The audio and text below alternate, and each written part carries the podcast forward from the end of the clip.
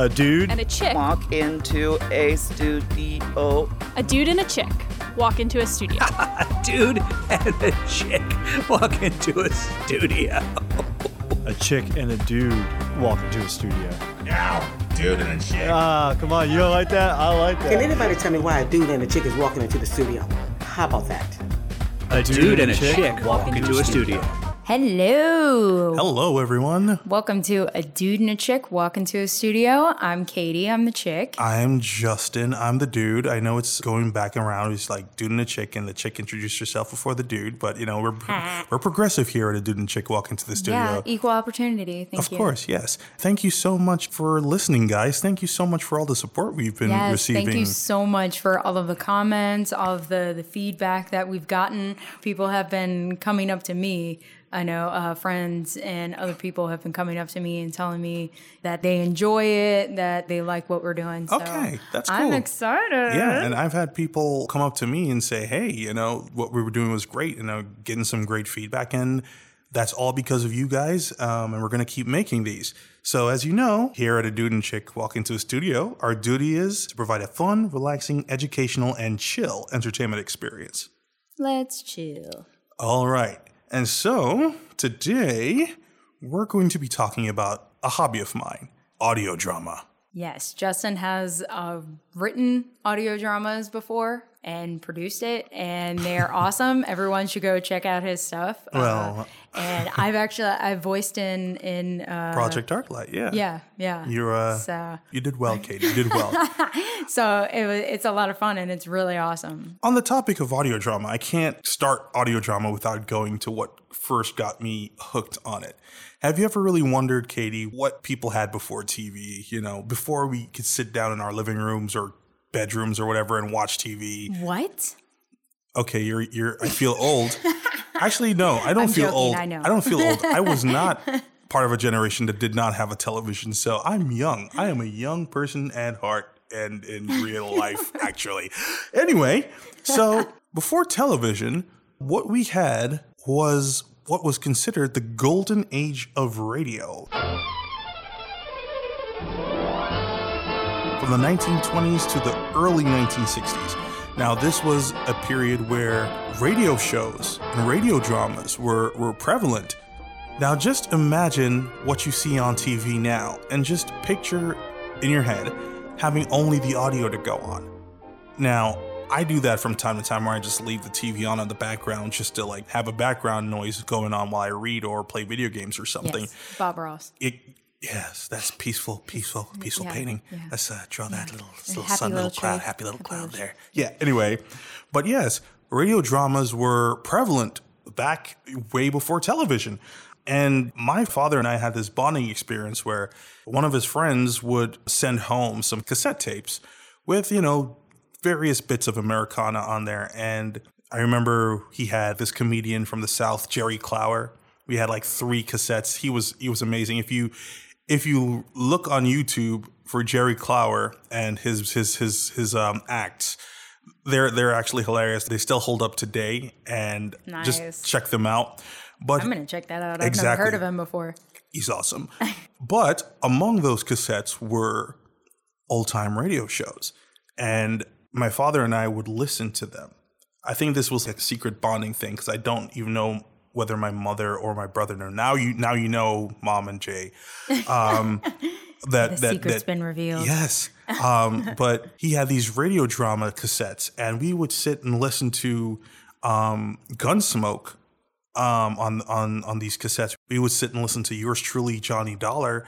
We would sit and listen to all these different radio shows, and it just made my imagination grow. Because with radio drama, you have to actually imagine everything that's going on from the sound cues they give you and from the way they script it. So I grew up with radio dramas. My favorites were, of course, Gunsmoke. Around Dodge City and in the territory on west, there's just one way to handle the killers and the spoilers, and that's with a U.S. Marshal and the smell of gun smoke. and of course Dragnet.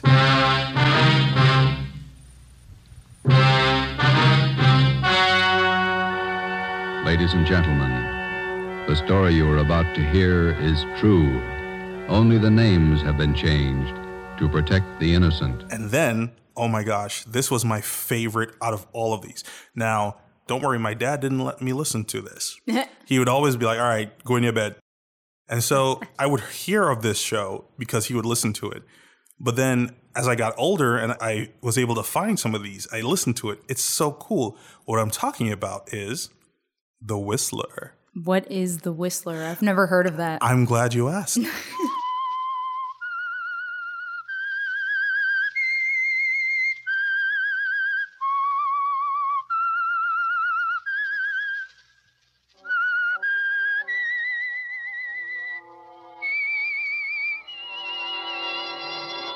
I am the Whistler, and I know many things, for I walk by night. I know many strange tales hidden in the hearts of men and women who have stepped into the shadows. Yes, I know the nameless terrors of which they dare not speak. Now, the Whistler is this omniscient being.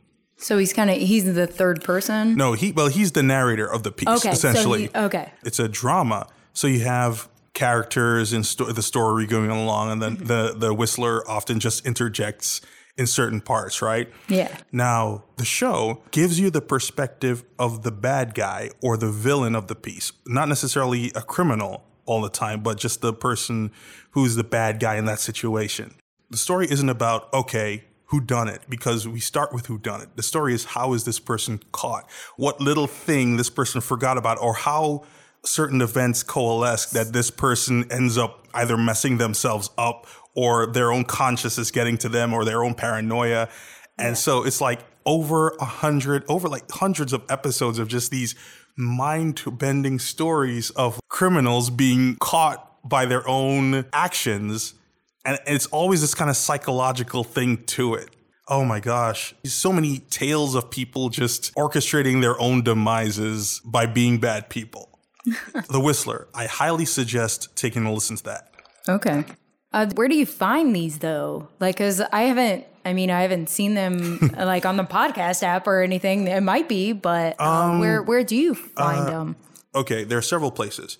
Um, in the DC region, WAMU, that's uh, 88.5. On Sunday nights, between 7 and 11, they have this block of old time radio shows. Um, I think it's generally called um, the, the Big Broadcast. That's what it is.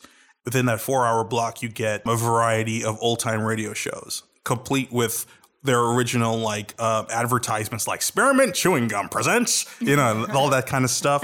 Um, how I listen to them, um, aside from originally with the cassettes, now I listen to them on iTunes and Android. There are apps that you you can download specifically that houses like a bunch of the old time radio shows. Yeah. But I actually purchased individual apps that are of the show. So like I bought a, a oh. Gunsmoke app, a Dragnet app. And so in that app, you have access to streaming every single episode of those radio shows played. Like I listened to over 10 years worth of Gunsmoke radio dramas in the space of like three to four months. it was so good. Um, so you can get those iPhone apps and Android apps. Just search old time radio or, or the common nomenclatures, OTR.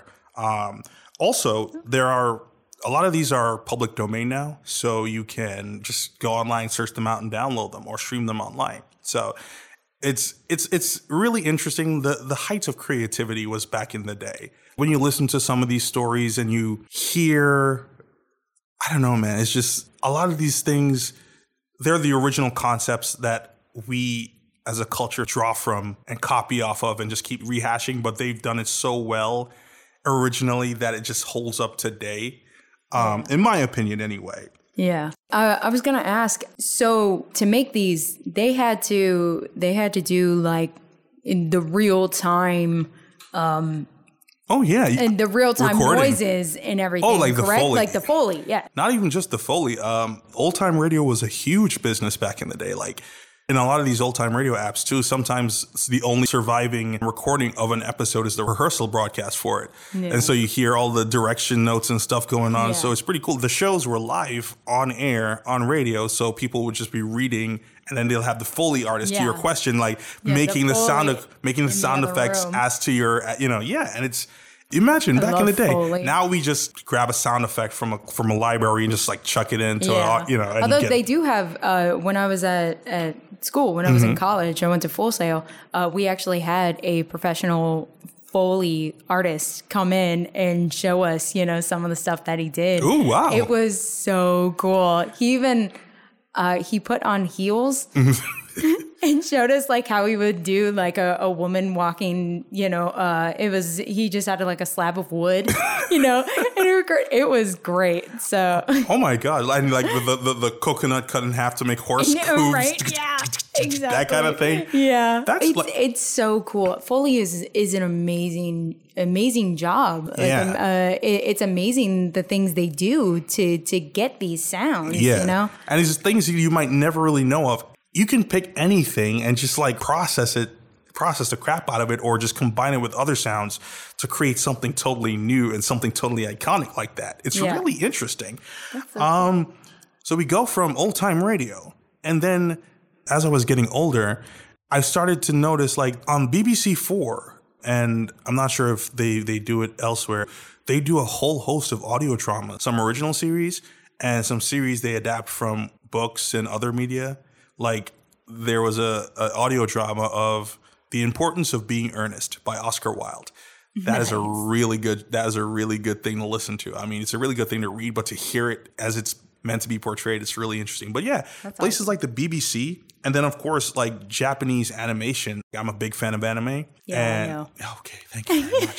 I, I, I nothing against that Nothing I'm against- just joking mm-hmm. no no i just don't know much about it so it's okay um, they would have audio drama CDs.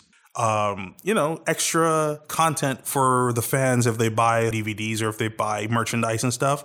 Something a little extra. That's and so and that's kind of also where I came in on that. And then, of course, Flash videos. In the late 90s to early 2000s, Flash animation videos really introduced me to the concept of voice acting because, as I said, Japanese animation has been a huge phenomenon in, in, in America and around the world. Yeah. And so the rise of the dub, as it's called, where English voice actors will dub over the, the, the anime, Yeah. has become a thing. And so growing up, you know, I see Japanese anime and I would hear the English voices. I'm like, huh, that would be a great in- industry to get into. Right. And then, you know, that seemed, you know, so far fetched and stuff. It seemed like something that was out of reach. And then you saw these flash animations and you saw that these were dubbed over. The, they had voice actors in them and they were quote unquote amateur voice actors, but they were directed so well and they had talent. And so it was like, whoa, like these guys are really cool. And for me, having that history in old time radio, being interested in in, in, in um, Japanese animation and coming up to the U.S., I always wondered, you know, how would I possibly get into it? And just as a hobby, I checked online, as you can find anything online these days, right? And so I happened upon this um, forum site, Voice Actors Alliance. It's no longer here, but it opened up this entire spectrum of activity. Like all these were audio dramas. People were creating audio dramas. People were actually creating the things that I've wanted to do or I've been listening to or I've had an interest in for all this time. And so at that point, I wanted to be a voice actor. I was like, aha, I'm gonna be a voice actor. So I signed up for the site, and that's why I have this American accent. I practiced it, practiced it, practiced it, auditioned for lines, auditioned for roles rather, and didn't get any main roles. I was like, oh, okay. I got man in crowd A. I got uh, soldier B. I got you know random bypasser, random the, Rabble, ran, rabble, random rabble, yeah, random standard by Walla, like just rabble, just like voices in the background kind of thing. And so you know, eventually, asparagus rhubarb asparagus rhubarb yes, I don't know what that's from. So and that's more theater anyway continue you you're gonna have to explain that one yeah sometime. i will i will Um, but yeah, so I was not getting any roles, and of course, I was a newcomer, and when I'd been up doing it for like four months at the time, and I was like, you know what, I want to give people like me a chance, people like me, like newcomers who, because there were a lot of good people on that site, like good voice actors and actresses, and so they were getting a lot of the roles. So I was like, I'm gonna, I want to, I'm gonna create something. And I was a writer. I am a writer, actually. And growing up, I've written a bunch of stories, you know. And eh, I wasn't a good writer at the beginning, but, Yeah, you know, you get better. you keep writing, you, keep along, writing. And so well, I have this one story I've, I've completed after like eight or nine years. And if you look at the very first chapter, like all the way to the end, you can, it's actually a roadmap to my improvement because I finished it by the time I had actually cemented my, my writing style. Yeah. So I always keep it around to kind of humble myself. um, I like, I've also rewritten it in my current style. So it's like, it's evenly written. Yeah. Um, but yeah, so I had a lot of stories in the wings. And so I was like, you know what? I'm just going to change some of these into audio dramas. And I somehow acquired uh, Cool Edit Pro. Uh, for those of you who don't know, that's an audio um, editing software, and that's the precursor to Adobe Audition, which is my preferred Yes. um, program right now. Mine as well. and so I started doing trial and error and just I put up a casting call for my story and then people auditioned and I, I just started I, I produced it. And lo and behold, I lost interest in voice acting completely and got more interested on the actual production of the thing. I was like, okay, I'll just write more stories, create more scripts, you know, start audio editing, start like create the whole the whole tapestry of an, the way you can create an entire world. It just it just It's amazing. it was so cool. And so I even changed majors because of that. oh yeah. Yeah, I uh, I went to Howard University and um, I was in my junior year, the beginning of my junior year. So I was almost out. Yeah. My major was journalism. hmm and I'd been doing the audio drama thing for about a year and a half at that no, two years at that point. And my mom had come up to visit, and I was sitting in the School of Communications office at Howard University. And we were just waiting to talk to one of my advisors on some other matter or whatever. And I saw the course, you know, they have these all these pamphlets with um, course um, structures and stuff and like major. And I looked at one and I was like, radio, TV, film production. Hmm, this sounds exactly like what I want to do. And my mom was like, okay, well, that's nice. Let's just go. And like, no, mom, I kind of want to change majors.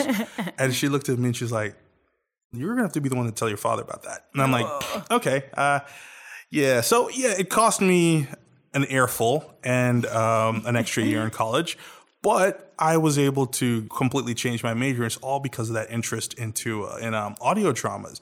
And while I may not have stayed with audio in terms of my professional development, like I'm more into video now, I I still pine for creating audio dramas and like listening to those and just creating them.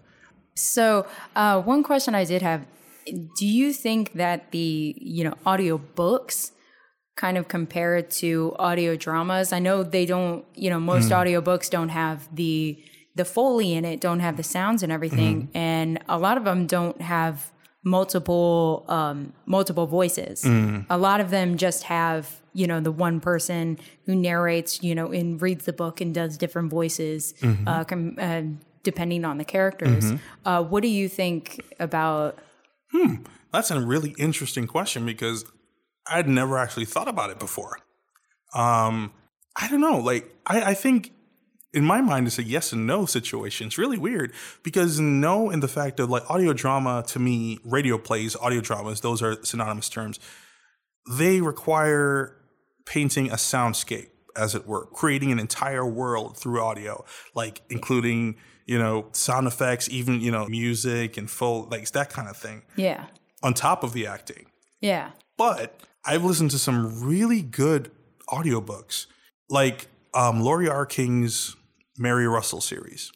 That's my favorite series to listen to because the actress who, who narrates, she does all the characters so distinctly. It has me enraptured. And now to this day, I can't read that book. I can't read that series because I have to hear, like in my mind, it's already just, I hear her voice Yeah. and I and I hear her narration. And I hear her as as Mary Russell. I hear her as Sherlock Holmes. Mm-hmm. I hear her as Mrs. Hudson. I hear her as all the other characters. It's just like, although for one book, I don't know if I haven't read past that book, but um, for one book, they actually got a male actor to do the the the, the Holmes voice. I didn't know I felt think about that. I I I've listened to two or three of those. Mhm. Uh, I just haven't, you know, Yeah. I haven't because you told me about it. I haven't gotten far enough in it. Um, I love them, but I think I think it is like the second or third book. I believe that they do that. But uh, yeah, no, I I really like it too. I think it's awesome. It's, a great story, and the way she voices everyone, it's it's and, great. And that's something that's emblematic of the entirety of, of audiobooks because you can't just read the book on tape and, and, and have it be enthralling or interesting to read. Like I'm reading The Eye of the World by Robert Jordan now. Well, audio, I'm listening to the audiobook Yeah. rather. and it's a guy who's reading it and mm-hmm. all the nuanced voices he does, even for the female characters and for the other characters, even for the like, I think to me that gives it a yes in my opinion in terms of whether it's audio drama because you have so much acting and so much particularly well thought out voices and and, and the way you act and the way you create these characters Yeah. um, to give the book justice to Yeah. give the characters justice from what how they're portrayed in the book um, I think the acting kind of puts them in the territory of audio drama, but the whole concept to me of audio drama requires the The the, the foley and all the other stuff. That's really interesting. Um, that thanks for that question. Like now you got me all like um, confused. We, we'll we'll actually have to pose this question to our very first guest on this podcast. He's Rob Paterson, a very old friend of mine. We're both audio drama producers from well back in the day. Uh, and I couldn't think of a better person to talk about this with. He's an accomplished writer and he also has his own podcast, The Department of Nerdly Affairs. That sounds amazing. I mean, I'd like to be a part of that department. I know, me too. I mean, you know, we're we're doing the chick in the studio and we're just chilling and here. we're, and we're both big nerds. Yeah, so let's So- we, let's hope he allows us to join the Department of Nerdly Affairs. So we interviewed Rob earlier, and so we're gonna play that interview for you, and then we're gonna come back. Anyways, here's Rob. Hi, folks. How you doing? We're doing well. Thank you very much for uh, coming on our podcast. No, thank you for having me. It's great to be here. So, Rob, um, when we ended off, Katie posed a, a wonderful question, and I thought that would be the first question we ask you. Mm-hmm. Um, with regards to audiobooks, Yes. right? Would you consider those a form of audio drama? Ah, you have asked a very important question that many people have been debating for a very long time. Um, the answer I usually go with is this is that audio drama is dialogue and music and sound effects based, whereas audiobooks are narration based. So that even if you have a audio book that has a full cast, for example, and have different actors reading, there's still a strong element of narration there. Like the core is still narration, and then the actors are building on top of that. Whereas with an audio drama, I find it's usually the other way around. It's truly a character speaking from their own mind or thoughts or whatever, or characters speaking Mm. to each other. Yeah.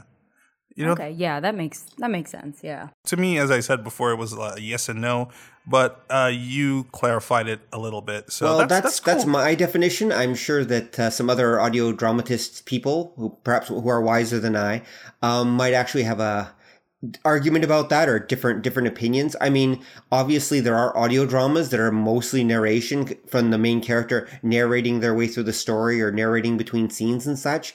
But mm-hmm. I guess one of the keys would be that in that case, the narrator tends to sh- only be between scenes. They tend to shut up once the scene is actually, you know, occurring. Whereas with an audio book, the narration will still be happening during the scenes, right? So therefore, yeah. it's still active the whole time.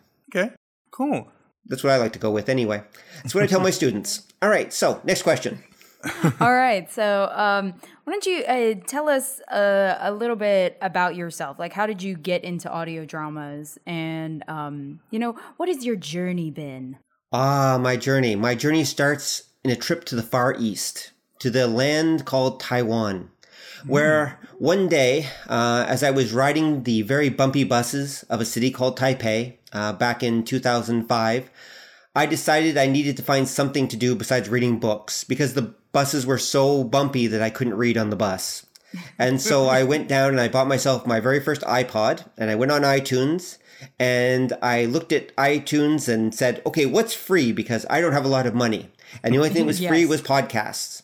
And back in those days, because podcasting was still fairly new, there were just kind of a handful of talk shows and a whole lot of people just churning out shows that are basically just old radio plays, like uh, the old Mm. Superman radio plays, for example, which are perhaps my favorite, or Mhm. um, the the Saint with Vincent Price. Oh, I love the Saint. I love the Saint. I've listened to all like all the seasons of the Saint. Oh yeah, oh yeah. so once I'd heard a bunch of audio drama, I then discovered that there were a couple groups uh, that were actually making new audio drama. And I thought, you know, I want to do that too. I think this is great. I only had one small problem. I'm a, you know, white Canadian guy who doesn't speak any Chinese in the middle of a Chinese city surrounded by Chinese people with nobody to be my actors. And so I had to go out and uh, figure out a way to do it, which meant that eventually I figured out how to do what's called satellite audio drama, where you get the actors to record their lines remotely and then everyone sends their lines individually to one person. They edit them together and try to make it sound like a real conversation. And uh, I used that method. Uh, I learned that, by the way, from a show called The Sonic Society, which still exists today, which Mm. uh, is done by a guy named Jack Ward and uh, showcases the best of modern audio drama. So if any of your uh, listeners want to check out modern audio drama, but not, not old radio plays, go check out The Sonic Society. I believe it's sonicsociety.org, or you can find it on your podcast app of choice. It's been running for literally at least a dozen years, probably longer than that. Actually, way longer because I was listening to it in 2005. Yeah, so at least 14 years. Yeah. and it's an amazing show and will give you a taste of what's going on all across because he's always playing different stuff that different groups have done. After listening to the show, I thought if Jack's guests and people that he's uh, showcasing can do this, I can do this too. And so at the time, I was in love with uh, like translated Chinese novels, uh, which are called wuxia. Um, and uh, they're kind of the Chinese version of westerns, but fans were translating them back then. I got a little bored with anime. Anime, by the way, is awesome, and Katie should go check some out. Absolutely. I know, I know. Um, well, check out some good stuff. Uh, I can, I can, I can put some good stuff your way if you want. Um, Okay, sounds Just, Justin's taste is a little suspect, but you can trust me on this one. The shade, the shade that hurt my soul, He just got you. He just got you. That hurt my soul. Oh my. Uh, anyways, well, I mean, I'll, you I'll are a forgive you this fan, one. so uh, I don't know, Ken, dude. it- Kenshin. Okay, let, let- okay. Let's let's save this for another time because that that argument can They're go about on to for brawl, generations. guys. They're about to brawl. You're my friend. We're we're gonna let this one slide. We'll have this conversation later, though. Anyways, continue. Anyway, I'm sorry. Okay, sorry. um, so, so uh, I decided to start a group that I called Kung Fu Action Theater. And this is basically the short form, but so I wrote up a script. I got my friends to act in a show called uh, Little Gou and the Emperor's Cousin, which was uh, just a little script I'd written up. And I thought I could do something like a audio version of like Jackie Chan was my idea with like lots of kung fu sound effects and characters jumping around and all kinds of stuff. Um, That's so cool. Yeah, and Yeah. I, I I love your I I remember listening to those. Those were one of my very first um of your of your uh, projects that I've I listened to, and I was so enraptured. I had to listen to more, and thankfully, you made quite a bunch of them, didn't you? I made 10 of them over my time as an audio dramatist. I guess audio dramatist is technically the word. Um, Yeah. What happened is, is they were kind of a little passion project that I did because once I'd done like three or four little go stories, the first one, by the way, is horrible. Uh, it really is. The actors are terrible. They're literally just people I grabbed off the internet and it's not very good.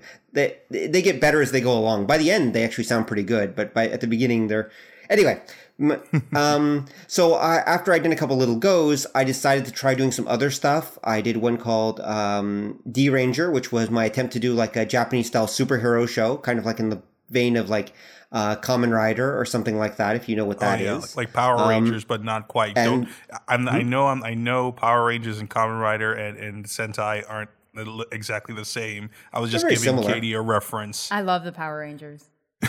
Ah, this I woman was- has good I was- taste. I was Trini. Oh, I was Trini back in the day, the yellow Power Ranger. Oh my Oh, gosh. okay. Yeah. Rob just Rob just shaded me again, and I, I'm glad Katie covered it up, but I just had to point it out that he shaded me again. Um, anyways, sorry, continue. Continue.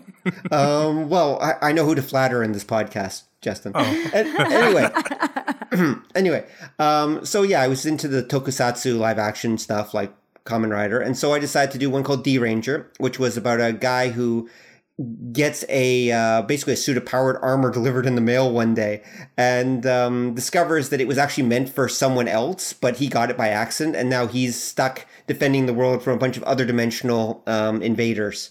And so i did a couple episodes of that and that was fun. I did another one called team iron angel which was about an all-female kind of superhero team. They were kind of like superheroic mercenaries. And i did one season of that. And then eventually i did a show called um, Twin Stars, which was my attempt to do a great grand galactic space opera um, about two people on opposite sides. One was a space pirate, and one's like a young imperial officer uh, involved in a stellar empire that's falling apart.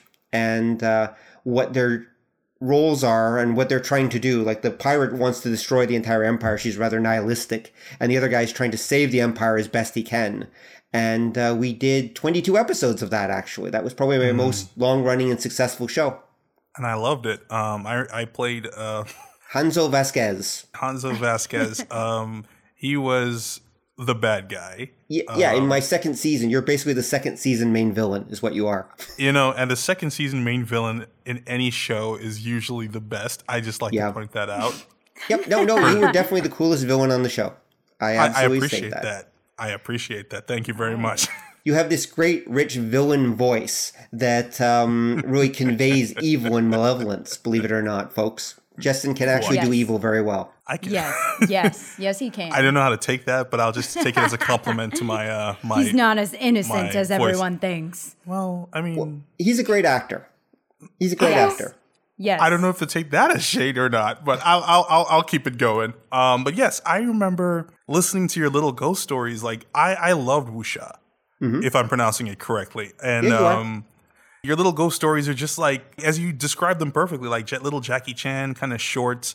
Mm-hmm. Not Jackie Chan shorts, but Jackie Chan um, inspired little adventures mm-hmm. that sees little Gou in all these situations he either comes upon or is drawn into.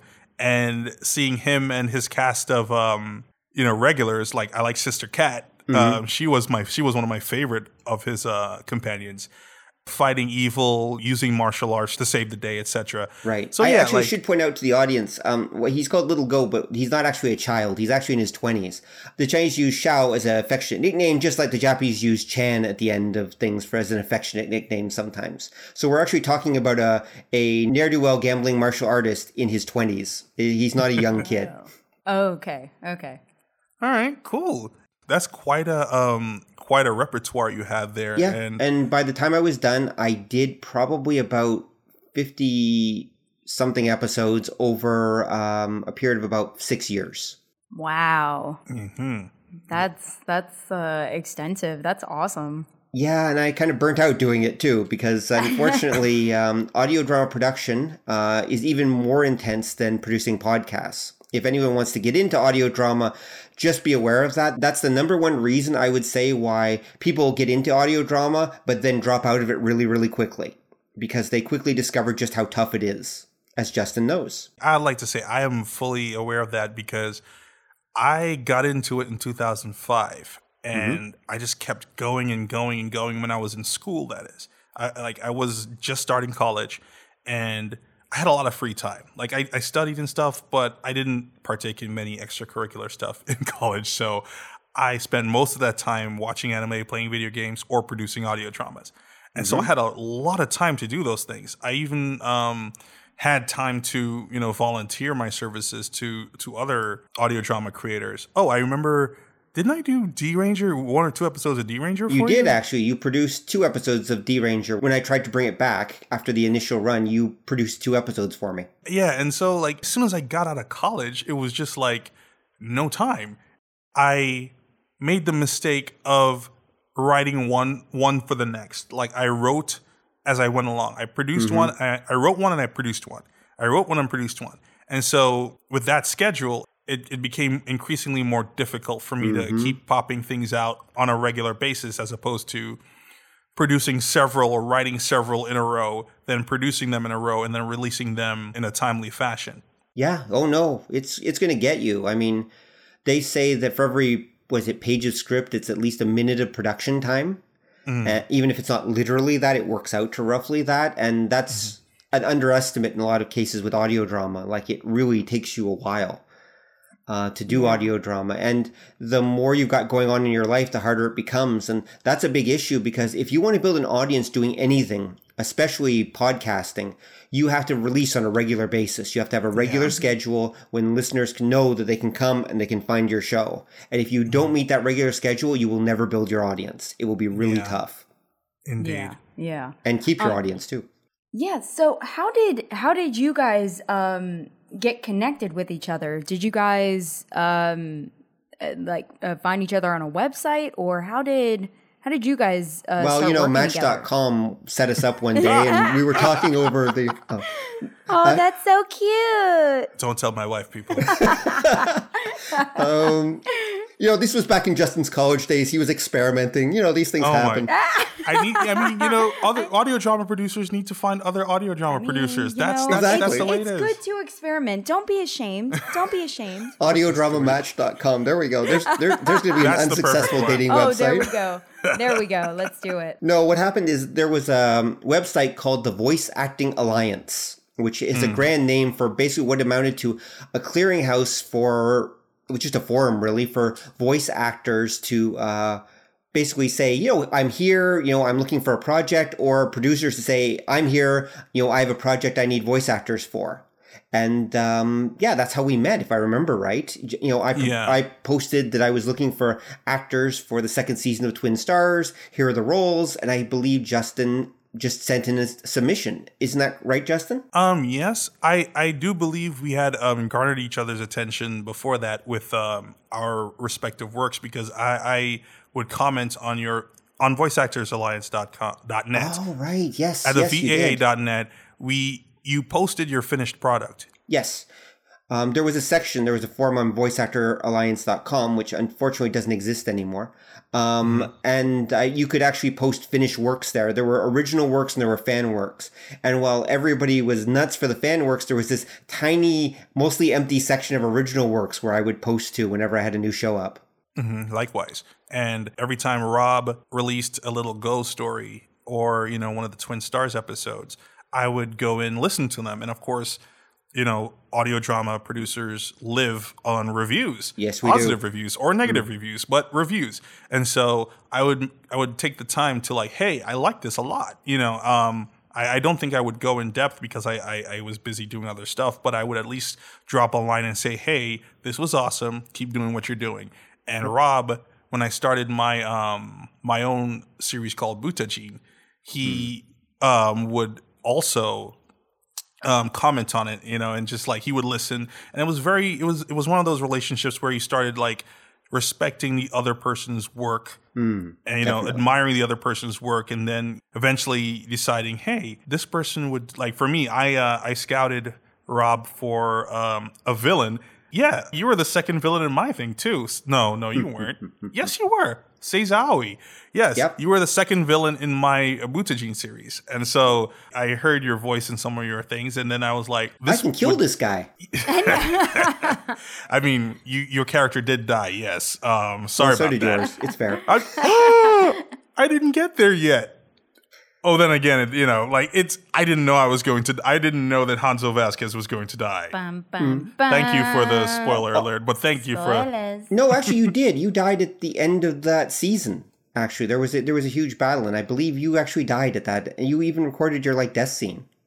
Oh, it's been so long since you. It's been so long. This was like forgotten, 11 but- years but ago, by that was way. the difference, though. You actually lasted a whole season, where I only got like one or two episodes, and then I was done. But you were you were so much more cooler in those episodes that I made you though. Oh, thank you. You literally destroyed everybody who came up to you until the very last dude. Well, like, the yeah, very but last dude I just showed meet up. that last dude, and unfortunately, he was better than I was. So it's just the way it is. What a jerk. Oh, yeah, exactly. I'm trying to remember what the last dude was. Your hero character, right? But I'm trying to remember what their name was. Um. Okay, so guys, we're talking about my audio drama Butajin. At the end of the episode, I'm gonna give you links to where you can find all these if you, you you're so inclined to listen. Mm-hmm. Um. You fought Eden. Eden was the main character. Um, Right. she yeah, the was girl the main who character. was hunting the pigman. Yes, and you seriously just destroyed her. um, you destroyed her, and when you, she was about you were about to finish her off, her master shows up and just Ah. utterly annihilates you in one move. and it's like, yeah, don't don't mess with my cute student. It's just not. This is not the way it works. Masters. Oh, it's so annoying. I'm gonna have to go back and listen to those again. It has been literally, I think, like a decade, right, since you yeah, did those. yeah, it's been over.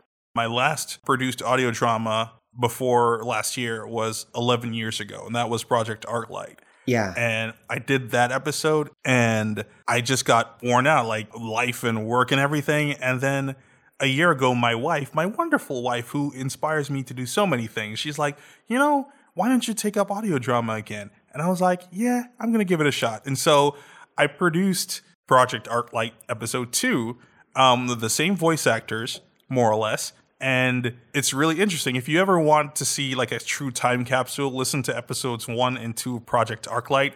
And you can see these two episodes were made 11 years apart.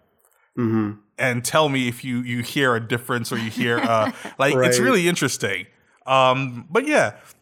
So moving on, um audio editing. How difficult was that for you? Did you you didn't did you go to school for it or did you just like pick it up as you went along? Oh no, I was totally self-taught. Um, the short version is is that I had never done it before in my life, and uh, I decided I wanted to do audio drama, never having audio edited before. So I managed to get my hands on a copy of Cool Edit Pro back then. Um, I taught myself how to use it, and I remember my first episode, "Little Gou and the Emperor's Cousin," took me probably somewhere between forty and sixty hours sitting in a coffee shop on uh, NTU, National Taiwan University's campus. And yeah, I just huddled there in the back with my computer, praying that it didn't run out of power as I uh, worked away at it, Oh, um, wow. drinking too much coffee. And so, so There's no such thing as too much and- coffee, by the way. And that was just doing the very very basics. Like i'm one of those people that i like to actually do it myself. I'm kind of a Yeah. do it yourself kind of guy that way. Um not with you know physical stuff but with software.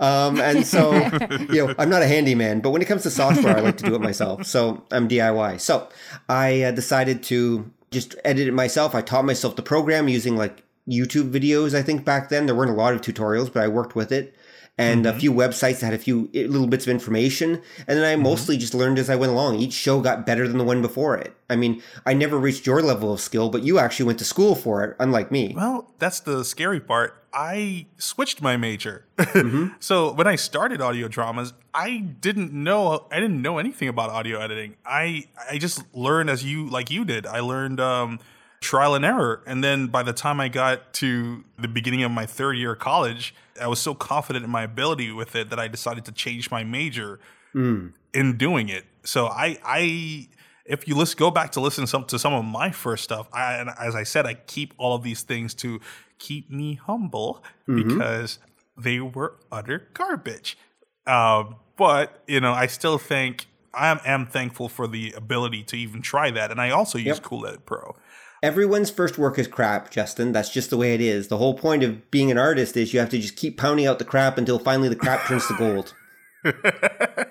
Good way of putting it. Yeah, yeah, definitely. Uh, so Rob, so how do you, with your writing and or with the audio cues, you know, how do you convey the actions and the uh, the emotion and everything via only only the audio? Because it's you know, there's no visual with it. So um, I know it's you know part imagination and everything, but having the audio cues and stuff, how how specifically do you do you do that? Well, there are a few things you can do. Uh, first, you have to realize that audio drama is all about using what's in the audience's heads. All right? You can really only use what's already there because what you're doing is you're giving them cues that they associate with something else. So, for example, if they hear a gunshot, they know what it is, right? If they hear a police siren, they know what it is. So, what you're doing is you're combining sounds that the audience already knows and is already trained to understand and use, and then just using those to convey a story. So, you can only use what's there in the audience's head, like I said. I mean, there are a few little tricks you can do. Um, like, for example, you can have uh, commentators where other characters are commenting on the action. You can do the self narration thing, which is what the old Superman uh, radio plays used to do, where he would be like, "Arr, arr, I'm wrestling this bear. Oh my God, this bear is fighting back. Yeah, but that's awful. That's the most awful way to do it, though. That would be hilarious. Yeah, well, he does that actually, and yeah, there are episodes where he fights bears and fights gorillas, and it's usually, "Hey, big boy, I'm gonna smack you around," and that's not an exaggeration. He really says that kind of thing. The Oh, Superman in the old radio plays, especially the early ones, is a real jerk. He actually is. Any, Anyway, but so so there's self narration, which doesn't generally work that well. I then, can imagine it wouldn't be that great. yeah, yeah, that doesn't generally work that well. The best thing though is to do what the Japanese do, actually. And I did learn this from watching from anime, oddly enough. You can learn a lot from watching or listening to anime. Yeah, you which can. is that the Japanese love to do that commentary thing. If you watch any fighting anime or um or better yet, just listen to them, you will actually hear that what they're doing is they're constantly having characters take an action and a whole bunch of other characters comment on what's happening. It's like, oh my god, can he do it? Hey, is that the mysterious boogie boogie technique? Going back to like Rurouni Kenshin, which you, uh, anyway, going back to Rurouni Kenshin, which I love, Mm-hmm. and my entire country of Trinidad and Tobago loves it too. So you have them against you if you, you bash it. Um, Okay. Sa- the character Sanosuke is that prototypical character because every single time Kenshin is about to, to unleash a technique that Sanosuke is present for, he's like, oh my gosh, he's going to attempt it. I remember one specific scene when he's just, Kenshin jumped high into the air and he's like, what is he doing? Could it be? He's actually trying to use his momentum as he's falling to, to, to, to increase the force of the attack. And it's like, okay, um, we get it. But yeah, that's kind of what you were talking about, right? Yeah, that's exactly what I'm talking about. And uh, they've been doing it longer than Kenshin. That's not a new technique, but I did learn it from them. I realized that what I call commentator characters are actually really important. Mm-hmm. Um, just the same as uh, to do a sidetrack, uh, Doctor Who. If you ever watched Doctor Who, at Oh. least the, Katie, Oh. yo, you just triggered Katie. That's Oh my her. That's her. gosh. That's her favorite. I'm obsessed with Doctor Who. Yeah, the original Doctor Who's anyway. I'm not. They Oh, don't do yeah. it quite as much in the later ones, but the original ones, all the companions are basically just there to be commentators. They're all there to ask yeah. the Doctor questions and to comment and to be the audience and to comment on things. That's what they're there for. Yeah, yeah, that's what that's what I noticed. I've I only got through the first uh, three original episodes, uh, three seasons, um, and then Netflix took it off of, uh, and I'm very upset about that. um, but uh, but yeah, no, I, I I noticed that. I was kind of like, huh, okay, they don't seem as um, to have as much agency as they do Yeah. in the new the new Doctor. Who Well, the, in the new Doctor Who's, the companions are the main characters. In the original Doctor Who's, the Doctor and the people they meet are the main characters. That's one of the difference between the old and the new Doctor Who series. So, with regards to voice acting, both you and I know the importance of not just having a voice, you know, not just being able to do the voice. And I, I find, in my experience, a lot of people look down on voice acting as a career or as like a skill because, you know, it's, oh, they just go in front of a mic and just like, uh, read some lines and they get paid. No, having done voice acting myself and having directed a a bunch of voice actors and having seen from the voice acting alliance days a lot of those actors and actresses who we we used are now fulfilling the dream I had. They're actually in anime, they're actually in video games voicing mm-hmm. characters.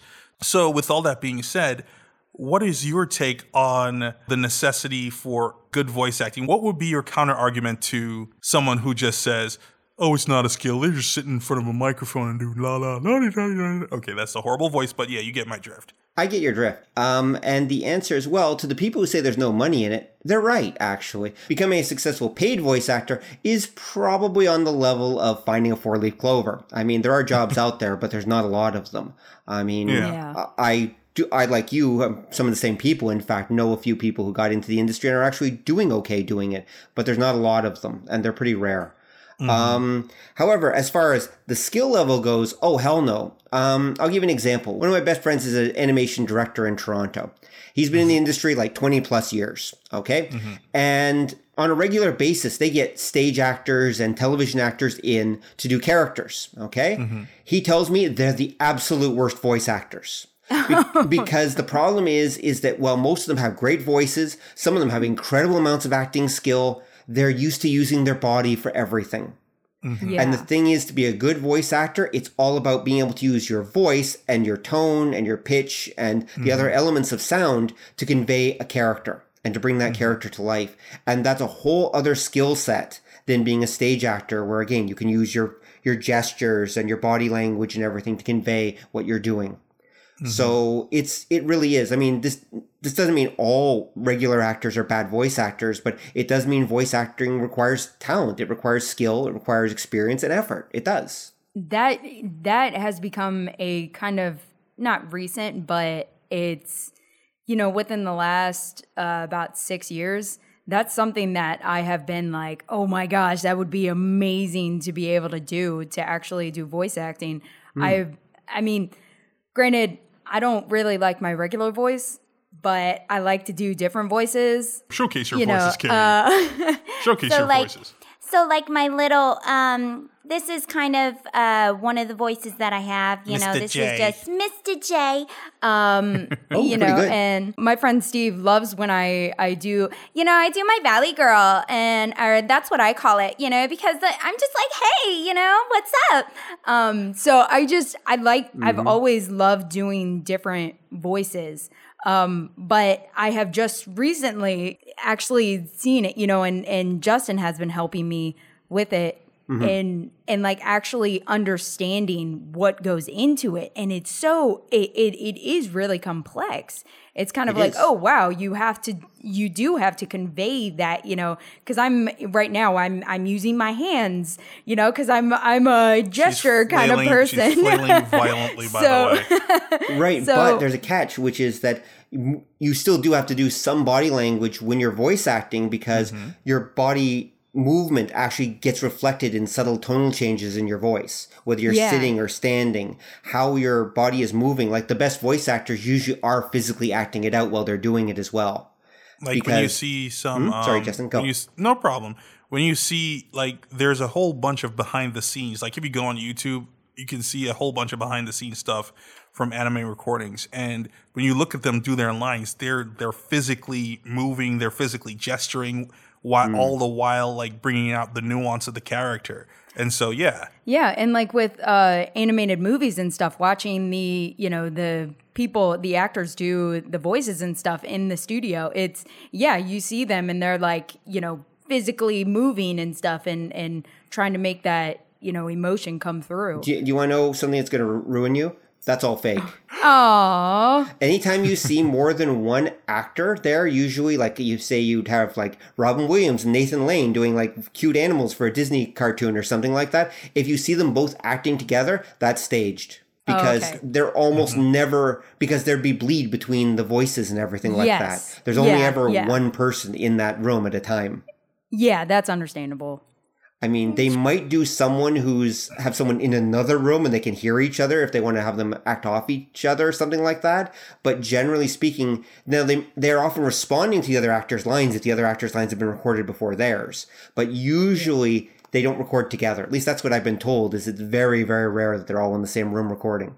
Yeah, hmm. yeah. I, w- I would imagine that would that would not make a good good recording. I mean, just like just like with bands, you know, you don't want mm-hmm. everyone in the same room because you know, I mean, I know that's how they used to do the older, you know, older recordings and stuff, but it just everything bleeds together. Yep. So sorry, sorry to ruin that you know image that, but Disney always puts those videos out and it drives people in the industry nuts because the truth I is, right? no, that's not what it looks like at all. um, the the gesturing part is real. That part's real, but the but if you see like a couple actors together, it's almost always staged. That's not an actual recording session. That's that's a staged one that they've that they're doing just for the cameras Wah, wah. and they want it to look good. It's just like if you watch a you know TV show about spaceships and the the spaceships are always like nose to nose with each other. Whereas, because it looks good, and that's that's you know, it's to make the audience feel the drama. When in reality, these ships would be you know a million kilometers apart. yeah, yeah. they never they t- they wouldn't even be physically able to see each other. And yet, Yeah, oh, you know, wow. but that makes really bad television. So that's not what they do. And so, you know, it's all about perceptions. Um, and by the way, just to uh, roll, you know, Department of Nerdly Affairs for here for a second, my my podcast, which they've mentioned. Um, we did an interview with Kimlinh Tran, who's one of the more successful voice actors that uh, I I know know, that I knew from my voice acting days. Um, we did an interview with her last year, which is a really good one that I recommend people go check out if they if they're interested in Please do. knowing what, share what's involved with that. voice acting. And you can get to hear Kimlinh do like a hundred different voices during our interview. I'll share a link to that in the show notes, and I'll share a link to your podcast in the show Yes. notes. Thank you very much.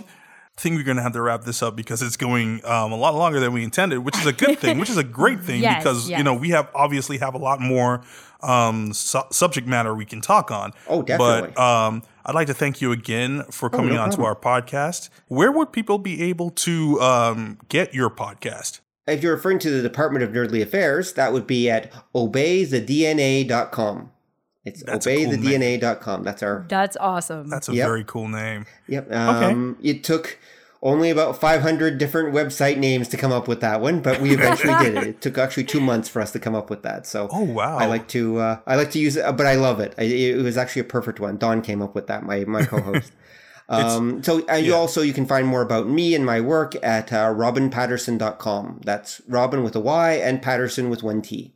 And uh, yeah, that's where you can find me and my assorted work. And uh, yeah, uh, if you want to contact me, go there, hit a link, you know, comment or whatever, and I'll uh, I'll let you know what what I know or what I don't know. We'll find out. awesome. Awesome. Oh, would you like to to plug uh, Department of Nerdly Affairs a bit more? Sure, I'll never turn down the chance to plug the Department of Nerdly Affairs. The Department of Nerdly Affairs is a biweekly uh, podcast where two really old geeks basically look at uh, some of the origins and obscure elements of geekdom. Like we're not a you know recent news event podcast. We're a uh, exploration where we like to interview people in like obscure corners of geekdom. Uh, we've done a bunch of interviews with like, for example, old animators from the '80s, uh, '90s. Um, really interesting stuff. Like we had Will Meugniot on last year, one of my favorites, who had, uh, among other things, he was the guy behind a show called Exo Squad, which aired in the '90s, and he also did the X Men the animated series. That was mostly him. Okay, that's Um, awesome. Cool. tho- those are you know two names I suspect most of your listeners probably remember. Um, And he's done a bunch of other stuff. He was one of the instrumental guys behind the Marvel um, animated universe that kind of existed during the 80s and 90s. Um, It faded out eventually, but Marvel Studio, Marvel Animation Studios, di- based in LA, he was one of their first people, and uh, he and Stan Lee worked together for many years. He actually knows Stan very well. Um, Oh, that's so cool. and uh, yeah, Will's Will's an amazing guy. He's a real gentleman. And I um, let's see, we've also talked with some other comic people. Um, a good interview is also Ben Dunn, who was the founder of Antarctic Press, uh, most famous for Warrior Nun Areala, but they're there for a while. There were probably what the number four, number five comic company in the United States, um, mostly independent Nice. stuff, and uh, they're very cool. But my favorite interview actually was a guy named Michael Monahan, actually, who was involved with a movie called American Scary. Michael Monahan is one of the number one historians about horror hosts, which were uh, basically they hosted like horror movies on American TV, basically from the 1950s until roughly the 1990s, and there's still a few of them around even today. So in many American cities, if you look on late night TV as filler, they'll play like old movies, and they'll often have someone like dressed up as Dracula or something like that, making bad cheesy jokes during the movie or something. That's a horror Blah, blah, host blah. Oh, that's cool. and they're part of Americana. And our interview with him, he's a really fascinating guy with lots of uh, great stories to tell. And yeah, he's uh, he's a great one. And yeah, we've done so many great interviews um, with different people about different subjects. Um, I could go on, like literally, we've we've just done uh, seventy shows. And at this That's point, uh, they've been amazing. too. And in fact, the one we're dropping this week happens to be an extended interview with Justin, your co-host right there. Ooh. So, Yeah. but by the time you listen to this, it will probably be one or two shows back, depending on when you guys actually choose to air this, though. it's fine. We're like I, I'll I will also be plugging um plugging that that particular episode and your entire podcast, the Department of Nerdly Affairs. So Rob, Thank you. one more thing, if I may pull a Columbo. You've heard us. You've you've had an interview with Katie and myself. So Mm-hmm. are we or are we not department material? please, please. Uh, well, Katie definitely is. Um, yes. Okay. uh, but I, I, Justin.